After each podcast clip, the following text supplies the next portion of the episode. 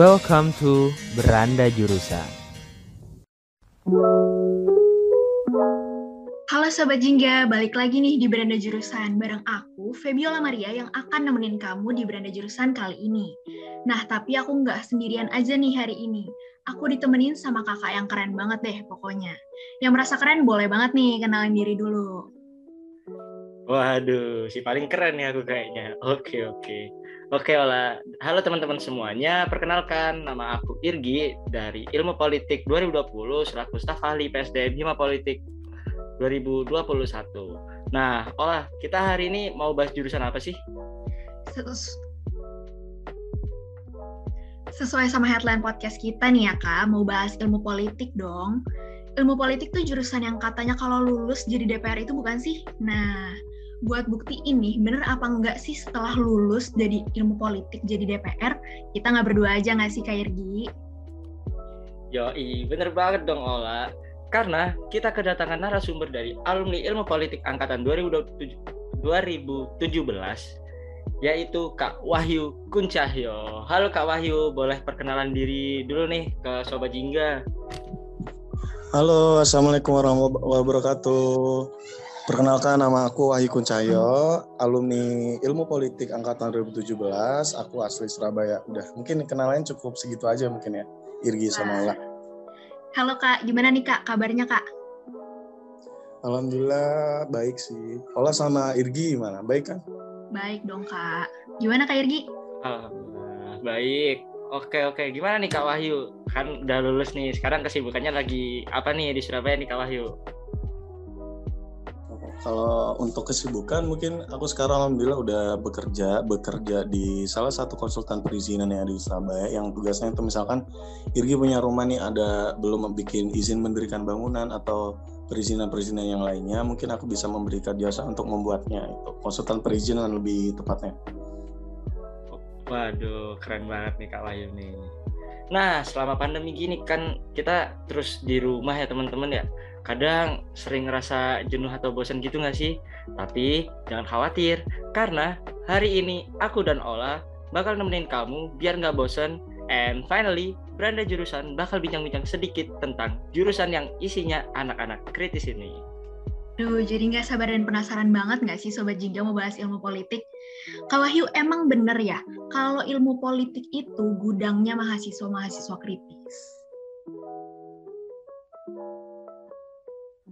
Oke oke oke. Gudangnya ma- jadi ilmu politik adalah jurusan yang gudangnya mahasiswa ilmu kritis ya katanya. Tapi kalau misalkan itu kritis atau enggaknya mungkin kita bisa lihat gitu bahwasannya ilmu politik tergabung di dalam Fakultas Ilmu Sosial dan Ilmu Politik. Yang keunggulan dari mahasiswa Fakultas Ilmu Sosial dan Ilmu Politik khususnya mahasiswa ilmu politik itu di bidang analisa lebih khususnya. Mungkin teman-teman di 2017 dan 2018 mungkin sudah mengalami proses skripsi dan mengerjakan laporan magang atau dalam tugas-tugas. Keunggulan dari mahasiswa politik itu dalam segaan, segi analisis, penggunaan teori dijadikan untuk bisa analisis. Terus pada akhirnya ketika memang kita melihat fenomena-fenomena terkait kasus politik elektoral, kebijakan maupun kasus-kasus yang berkaitan dengan eksploitasi sumber daya alam mungkin kita menjadi bisa dikatakan ya mungkin meskipun tidak ada studinya bisa dikatakan bahwa mahasiswa ilmu politik mungkin mahasiswa yang paling kritis gitu loh apalagi mengenai soal mengkritisi atau menguliti atau memang untuk membedah suatu kebijakan mungkin dalam artiannya seperti itu Wah, berarti mahasiswa ilmu politik nih otaknya encer-encer banget ya. Keren banget ya nih mahasiswa-mahasiswa ilmu politik ini. Nah, selain itu, kita juga tahu lah ya, orang-orang di luar sana nih, kalau dengar mahasiswa ilmu politik, pasti langsung bilang, widih, calon DPR nih. Nah, itu tuh bener nggak sih, Kak? Kalau anak ilmu politik setelah lulus bakal jadi DPR? Sebenarnya sih kalau misalkan dikatakan benar atau enggaknya tergantung pribadi masing-masing ya karena setiap orang kan memiliki mimpinya masing-masing, memiliki cara belajarnya masing-masing dan memiliki medium belajarnya masing-masing. Mungkin ketika memang kalau misalkan pertanyaan itu dilemparkan kepada aku atau kepada aku yang bisa dikatakan udah sah menjadi alumni mahasiswa politik untuk keinginan menjadi DPR mungkin ya mungkin ada gitu loh karena memang kita paham terkait teknisnya, bagaimana merumuskan suatu kebijakan, bagaimana memiliki hak untuk memilih dan dipilih bagaimana untuk menyokong suatu calon agar dia dapat menempati kursi di Senayan mungkin secara teoritisnya dan secara praktisnya kita paham gitu loh. Nah, beranjak ke situ mungkin kita mungkin berlari ke mimpi ya. Ketika memang ditanya soal mimpi, keinginan kalau dari saya, saya pribadi mungkin di atas 50% tapi memang kita perlu memperhatikan realita gitu loh bahwasannya untuk menjadi calon anggota DPR atau udah menjadi anggota DPR itu tahapan-tahapannya mungkin relatif panjang gitu loh. Misalkan kita di kampus ikut organisasi apa intra maupun ekstra kampus, pada akhirnya di situ kita memiliki pembelajaran nih ketika memang di sana kita udah memiliki pol, apa ilmu dalam berpolitik, kita mungkin akan menjadi tertarik gitu loh. Apakah kita nanti akan lanjut ke, per, ke partai?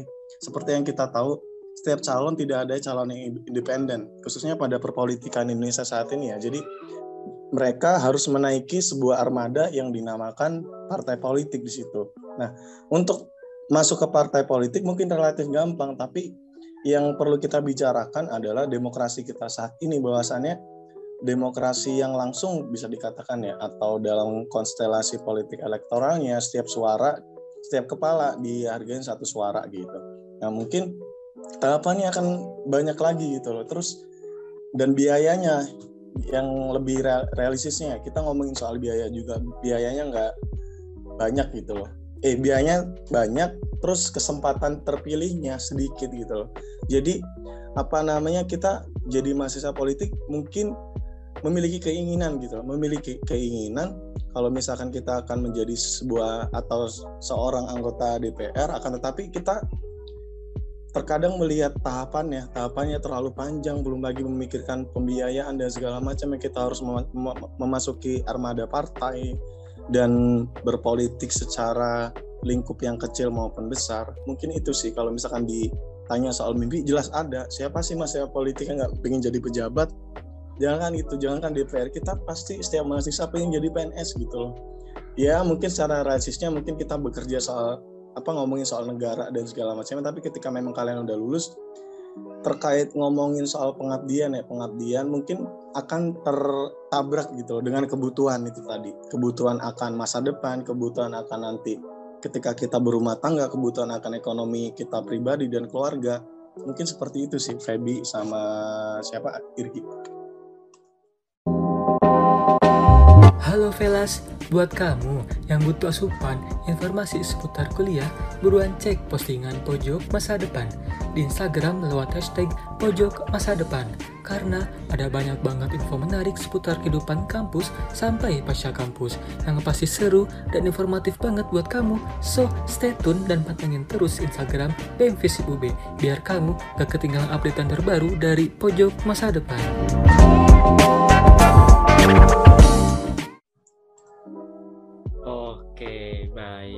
Berarti kalau berdasarkan apa yang disampaikan sama Kak Wahyu, balik lagi nih teman-teman ke mimpi dan realita lapangan nih teman-teman ya. Balik lagi ke mimpi masing-masing orang seperti apa dan kembali lagi realita lapangan itu seperti apa nih. Karena gak bisa dipungkiri juga, benar kata Kak Wahyu bahwasanya anak-anak ilmu politik tuh pasti punya lah pemikiran-pemikiran praktis. Wah, aku lulus ini jadi pejabat, lulus ini jadi anggota dewan dengan uh, berbagai macam rasionalisasi bahwasanya ingin mengabdi ke masyarakat, mendengarkan aspirasi masyarakat supaya pada akhirnya nanti mengeluarkan suatu kebijakan yang memang pro terhadap kebutuhan-kebutuhan masyarakat seperti itu. Wah, keren juga nih pendapat dari Kak Wahyu. Nah, politik ini kan sering dikaitkan dengan hal-hal berbau kenegaraan, kebijakan. Jadi uh, kesannya kayak serius banget gitu loh. Ya nggak sih Kak Wahyu? Nah aku nih jadi kepo sama Kak Wahyu selama kuliah. Itu Kak Wahyu struggle-nya selama menghadapi perkuliahan sebagai mahasiswa ilmu politik itu seperti apa sih? Terus uh, selain hal itu ada nggak yang menurut Kak Wahyu itu uh, bisa dibilang menjadi suatu ciri khas ataupun hal menarik yang Kak Wahyu rasain nih selama ini sebagai mahasiswa ilmu politik silakan Kak Wahyu mungkin kalau misalkan ditanya soal struggle-nya gimana ya ketika memang menjadi mahasiswa politik ketika ber, perkuliahan ya mungkin bukan merasa bahwa kuliah saya ini lancar-lancar aja atau lulusnya cepat dan segala macam bukan merasa seperti itu. Tapi untuk hambatan atau tantangan di kampus ya seperti mahasiswa yang biasanya gitu loh. Kita kuliah tiap hari struggle-nya ya untuk menjaga semangat. Khususnya kalau misalkan kita ngomongin soal kuliah ya, sebenarnya bukan susah di skripsinya, susah di laporan magangnya, bukan susah di UTS UAS-nya, bukan susah di kuliah perhariannya. Sebenarnya hal yang paling susah adalah yang harus kita lakukan adalah menjaga apinya. Apinya itu apa sih? Konotasi api di sini mungkin bisa saya artikan sebagai semangat gitu loh. Semangat itu bisa cabangnya banyak gitu loh. Bagaimana semangat kita untuk untuk tetap ikut kelas, untuk tetap mengerjakan tugas, mengerjakan skripsi, walaupun pada akhirnya kita mendapatkan respon yang kurang baik dari dosen, mengerjakan laporan magang juga, gitu. Mungkin struggle-nya ketika memang menjadi mahasiswa politik itu, bagaimana cara kita menjaga semangat sih. Karena ketika kita membicarakan soal apa tugas UTS, skripsi dan segala macamnya, semuanya kalau aku artikan ya, mungkin kita bisa memaknai hal itu sebagai bahwa ini merupakan tanggung jawab kita sebagai anak gitu loh. Kita dikulain orang tua jauh-jauh, kita merantau ke Malang, kita diberikan uang saku yang segitu banyaknya tiap bulannya, tiap semesternya kita harus membayarkan UKT. Mungkin strugglingnya di situ. Bagaimana kita menjaga semangat gitu. Terus ketika memang mungkin untuk di lingkup fisip ya, lingkup fisip dan perkuliahan mungkin itu. Tapi untuk yang struggling sebagai mahasiswa politik nih, di lingkup masyarakat bagaimana kita menepis sih menepis anggapan anggapan bahwa masalah ilmu politik khususnya jurusan ilmu politik itu merupakan hal yang kotor gitu hal yang tabu dan segala macamnya tidak boleh disangkut pautkan dengan agama. Padahal yang kita tahu di sini politik bukan soal berbicara mengenai partisipasi politik berbicara mengenai soal mengenai apa ya politik elektoral, mencoblos-mencoblos pemilu dan segala macamnya, tapi dimensi ataupun lingkup dari ilmu politik ini banyak gitu, banyak cabangnya gitu. Misalkan cabang dari bagaimana cara kita memberikan semangat itu banyak, di ilmu politik cabangnya banyak. Bukan hanya politik elektoral, bukan hanya soal partai gitu. Tapi mungkin kita bisa melihat di politik ada kebijakan publik, di politik bagaimana akan mengajarkan kita bagaimana merumuskan suatu kebijakan, akan mengajarkan kita bagaimana mengevaluasi suatu kebijakan. Di ilmu politik juga akan mengenalkan kita dengan budaya-budaya politik yang memang kita sebagai mahasiswa politik yang hanya terbatas terbatas oleh lingkup pengetahuan, mungkin kita bisa melihat budaya politik yang ada di Banten, budaya politik dinasti dan segala macamnya. Mungkin kita bisa belajar soal itu. Nah, kan tetapi masyarakat kan masih tetap memandang rendah ini. Ya mungkin ketika jurusan ilmu politik dianggap rendah, mungkin kita tidak bisa memungkiri karena praktiknya. Hingga saat ini bukan hanya di Indonesia, mungkin di belahan dunia lain atau negara lain, di India contohnya kasus korupsi terbesar itu di India, pejabatnya kayak kayak masyarakatnya. Bisa dikatakan ekonominya menengah ke bawah gitu. Mungkin praktik-praktik tersebut yang dilakukan oleh oknum sendiri apa namanya menyebabkan citra dari ilmu politik khususnya jurusan ilmu politik ini menjadi kayak bidang ajar atau bidang studi yang kata masyarakat haram untuk dipelajari gitu. Padahal secara konsepsinya bahwa saya mengartikan ilmu politik adalah seni dalam berkuasa gitu Dan mungkin cara bagaimana kita mendapatkan suatu atau mencapai suatu kepentingan kita kayak gitu loh. Mungkin itu sih struggle-nya untuk dalam lingkup fisik dan lingkup apa namanya lingkup masyarakat. Terus untuk apa aja tadi struggle terus ciri khas ciri khas ya ciri khas dari mahasiswa politik ya. Ya betul, yang Kak Wahyu rasain nih, yang apa ya? Hal menarik dari, nih. Hal menarik ya, kalau mau jujur-jujuran ya, ya lihat aja pejabat divisi lebih banyak dari jurusan mana gitu. Mungkin hal menariknya di situ. Aku juga bingung kenapa mahasiswa politik nih banyak ngisi kursi-kursi yang ada di fakultas khususnya. Bahkan di kampus juga ada beberapa gitu loh. Apakah mungkin ini orangnya politis banget kah? Kayak gitu.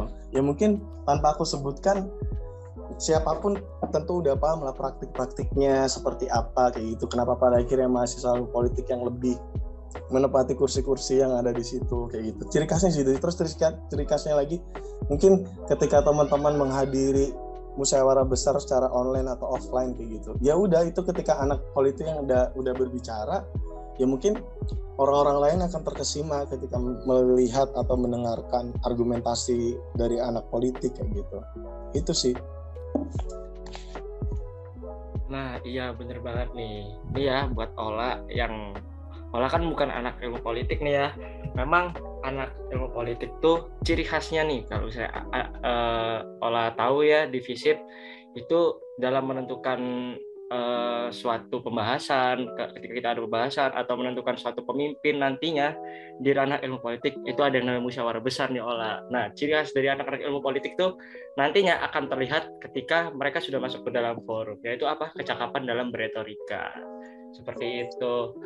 Bener kan Kak Wahyu? Siap siap benar benar ini. itu dia. Nah jadi seperti itu ya kurang lebih uh, mengenai struggle dari Kak Wahyu sendiri menghadapi realita lapangan selama berkuliah dan realita di masyarakat nih mengenai stigma-stigma yang ada terhadap mahasiswa ilmu politik. Keren-keren Kak Wahyu. Aku sepakat sih sama Kak Wahyu. Nah, kamu suka capek banget gak sih ngejalanin perkuliahan? Terus suka bingung harus cerita ke siapa? Eits, tenang aja. Salah satu program PSDM Hima Politik Visip UB, yaitu Teman Politik, hadir sebagai pendengar untuk kolega politik nih. So, buat kamu yang mau cerita dan curhat, bisa langsung ke bit.ly slash teman politik dan jangan lupa pantau terus lini masa at Hima Politik UB ya. Terus aku jadi penasaran deh sama Kak Wahyu, anak ilmu politik tuh nanti bakal internship di mana sih Kak? Karena kan oh kan nih ilmu politik juga nih. Nah, biasanya tuh yang kita tahu ya orang-orang awam itu pasti mikirnya wah, kalau anak ilmu politik mah paling uh, untuk magangnya nggak jauh-jauh dari lembaga-lembaga negara, kalau nggak di Mendagri, di struktural pemerintah, kalau enggak ya jadi staf magang di DPR dan lain sejenisnya. Nah, kalau berdasarkan pengalaman Kak Wahyu sendiri nih, yang udah lulus sebagai uh, sarjana ilmu politik, itu uh, sepengalaman Kak Wahyu, Kak Wahyu yang uh, setahu Kak Wahyu itu internshipnya di mana aja sih Kak Wahyu? Sama prospek kerjanya boleh banget nih di spill. Oke, oke, oke. Mungkin bisa aku jawab ya. Sebenarnya kalau misalkan ngomongin soal internship atau dalam makna bahasa Indonesia-nya itu adalah kegiatan magang atau praktik kerja nyata, sebenarnya ini cenderung dinamis sih. Mahasiswa politik tuh bisa ditempatkan di mana aja asal tidak yang berhubungan dengan teknik lah. Pasti teman-teman tahu bahwa kayak ya itu lagi kalau misalkan kita ngomongin soal ilmu politik tidak hanya berkaitan dengan kenegaraan aja gitu loh di sini kalau misalkan ngomongin soal magang ya, mungkin aku bisa mencontohkan kasus yang aku alami sendiri. Kebetulan aku magang di salah satu lembaga perlindungan perempuan yang ada di kota Surabaya. Itu LSM, tepatnya Women Crisis Center. Nah, jadi ketika aku di semester 6 ya, aku memikirkan nih, ketika aku udah bosen gitu loh, ketika teman-temanku di ilmu politik banyak yang membicarakan aku ingin magang di DPR, aku ingin magang di sini yang berkaitan dengan instansi ya tapi nggak ada yang menemukan bahwa kayak ada ada nggak sih anak politik khususnya laki-laki yang membicarakan soal perempuan kayak gitu? Nah dari titik itu dari titik yang aku menemukan sebuah kayak amanah atau wangsit lah katakanlah ada bisikan ayo ayo kita kamu sebagai laki-laki ayo kita mulai kayak memperjuangkan seorang perempuan gitu loh. Memperjuangkan seorang perempuan sebagai manusia bukan sebagai gender yang harus diperjuangkan gitu ada bisikan pribadi ke aku. Akhirnya aku memutuskan pada saat itu aku melaksanakan kegiatan praktik kerja nyata di salah satu LSM perlindungan perempuan yang ada di Surabaya. Nah kalau internshipnya bisa di mana aja, mungkin itu, itu lagi di politik juga ada komunikasi politik, ada media dan propaganda. Nah, itu juga kita bisa masuk ke TV, bisa jadi jurnalis juga bisa, bisa bisa jadi analisis politik juga bisa. Kita juga bisa, contohnya aku sekarang, aku sekarang ini untuk prospek kerja aku sekarang kebetulan jadi eksekutif marketing ya di yang itu tadi konsultan perizinan yang gimana tugasnya adalah untuk yang pertama jelas mencari klien yang kedua merumuskan nih strategi apa nih yang kita, bisa kita gunakan untuk menggait klien. Misalkan aku melakukan propaganda yang besar-besaran di media sosial kayak gitu. Sebenarnya disiplin ilmu ilmu dari ilmu politik tuh banyak sebenarnya. Kita bisa lari ke marketing kita bisa lari ke apa namanya bidang jurnalis kita bisa lari ke apa namanya ke hukum juga bisa. Bidang politiknya banyak kayak gitu. Jadi kalau untuk anak politik ya jangan pernah takut sih ketika kalian mungkin dua atau tiga tahun lagi itu lulus dari dan mendapatkan gelar saja ilmu politik kalian coba aja apply di mana aja untuk kerja. Apply di koran apply di apa namanya di media maupun kayak kalian pengen kerja di TV, kalian pengen kerja. Ada salah satu temanku anak ilmu politik 2017, kebetulan sekarang juga lagi kerja di TV kayak gitu. Jadi pacu aja mimpi kalian gitu, taruh mimpi yang sendiri tingginya, taruh target yang setinggi tingginya. Jadi mahasiswa politik, jadi mahasiswa khususnya nggak harus jadi PNS juga, walaupun secara realitanya kita pengen jadi PNS kayak gitu loh, atau pengen jadi pejabat dan segala macamnya. Karena mana yang mungkin realitanya ya kayak jadi PNS ada tunjangan ini tunjangan ini. Kalau misalkan punya istri punya anak dikalikan tunjangannya dan segala macamnya. Mungkin itu secara praktisnya seperti itu ya. Nah apa namanya? Terus prospek kerjanya banyak. Itu tadi yang sebenarnya jadi jurnalis analisis politik konsultan politik jadi eksekutif marketing jadi apa namanya pendamping hukum juga bisa. Karena kita juga kan berkaitan dengan kebijakan dan kebijakan itu muaranya ke regulasi kan mungkin dari aku itu aja sih Wah, berarti emang prospek kerjanya ini luas banget ya kak. Ilmu politik ini sebenarnya nggak harus selalu ke arah pemerintahan, tapi di luar itu juga bisa banget nih masuk. Nah, last but not least nih kak, biar teman-teman mahasiswa korban pandemi nih yang sekarang lagi kuliah online dan para maba nih pada punya sedikit gambaran tentang anak ilmu politik. Nah, anak ilmu politik ini tuh kalau nongkrong bahasnya politik juga nggak sih kak? Enggak lah kalau misalnya soal nongkrong ya mungkin kita melupakan atau menaruh sejenak sih soal perpolitikan yang ada di kepala kita. Entah itu soal mata kuliah entah itu soal UTS maupun apa namanya perpolitikan yang ada di kampus ya. Mungkin kita ngobrol santai-santai misalkan. Ya mungkin teman-teman yang laki-laki atau perempuan yang lagi ngumpul eh itu kok ada cewek cakep atau cowok cakep? Ya mungkin obrolan-obrolan ringan seperti itu sih. Terkadang kita juga ngobrol serius eh nanti apa namanya kamu mau kerja di mana kamu nanti pengen masuk organisasi apa kayak gitu gitu mungkin obrolan-obrolan renyah gitu aja sih. Bukan obrolan serius kalau misalkan harus politik politik politik. Mungkin ada kalanya gitu ketika memang kita harus berpolitik dan mengobrolkan atau membicarakan soal politik. Misalkan saat apa namanya konstelasi politik kampus atau ketika memang di apa namanya hamin dua bulan untuk konstelasi politik nasional pilkada atau piwali mungkin kita juga akan membicarakan itu tapi ada kayak part-partnya sendiri ada segmennya sendiri gitu loh. Mungkin itu sih. Wah berarti sebenarnya asik juga nih ya jadi anak ilmu politik. Nah Sabi nih buat teman-teman mahasiswa yang mau datengin base camp anak politik buat join nongkrong. Ya bener banget, karena emang tongkrongan anak politik itu nggak sepenuhnya bahas hal-hal yang sifatnya politik nih teman-teman. Tapi kita juga juga sering bahas sepak bola, bahas ya hobi yang kita mau gitu. Nggak nggak nggak setiap saat kita bahas wah ini pemerintahan sekarang uh, lagi apa ya? Wah ini sekarang presiden kita lagi ngapain ya? Ups aduh takut deh ada tukang bakso gak jadi. Tetap okay. mahasiswa pada umumnya ya kak? I iya betul. Karena nggak selamanya kita di tongkrongan bahas hal-hal yang sifatnya politik melulu. Tapi kita juga ada uh, membahas juga mengenai kehidupan-kehidupan kita masing-masing juga. Itu pasti juga kita bahas dalam apa namanya dalam tongkrongan seperti itu.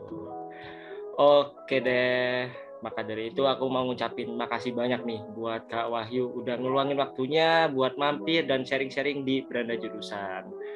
Nah, gimana nih lah kamu nih sebagai mahasiswa di luar ilmu politik atas apa yang sudah disampaikan sama Kak Wahyu nih sharing-sharing kita hari ini. Gimana nih Gila keren banget sih, bener-bener nambah insight dan nambah pengetahuan aku banget. Karena sebelumnya tuh aku bener-bener nggak tahu ilmu politik tuh kayak gimana sih, belajarinnya tuh apa, terus prospek kerjanya kayak apa dan hari ini bener-bener nambah pengetahuan aku banget sih kak.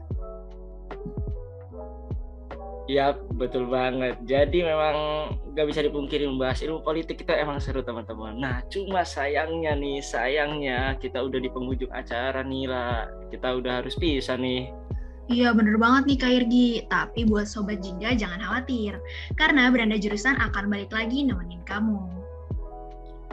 Yap, bener banget. Dan aku mau sekali lagi mau ngucapin makasih banyak ya kepada Kak Wahyu. Kak Wahyu, makasih banyak atas sharing-sharingnya hari ini.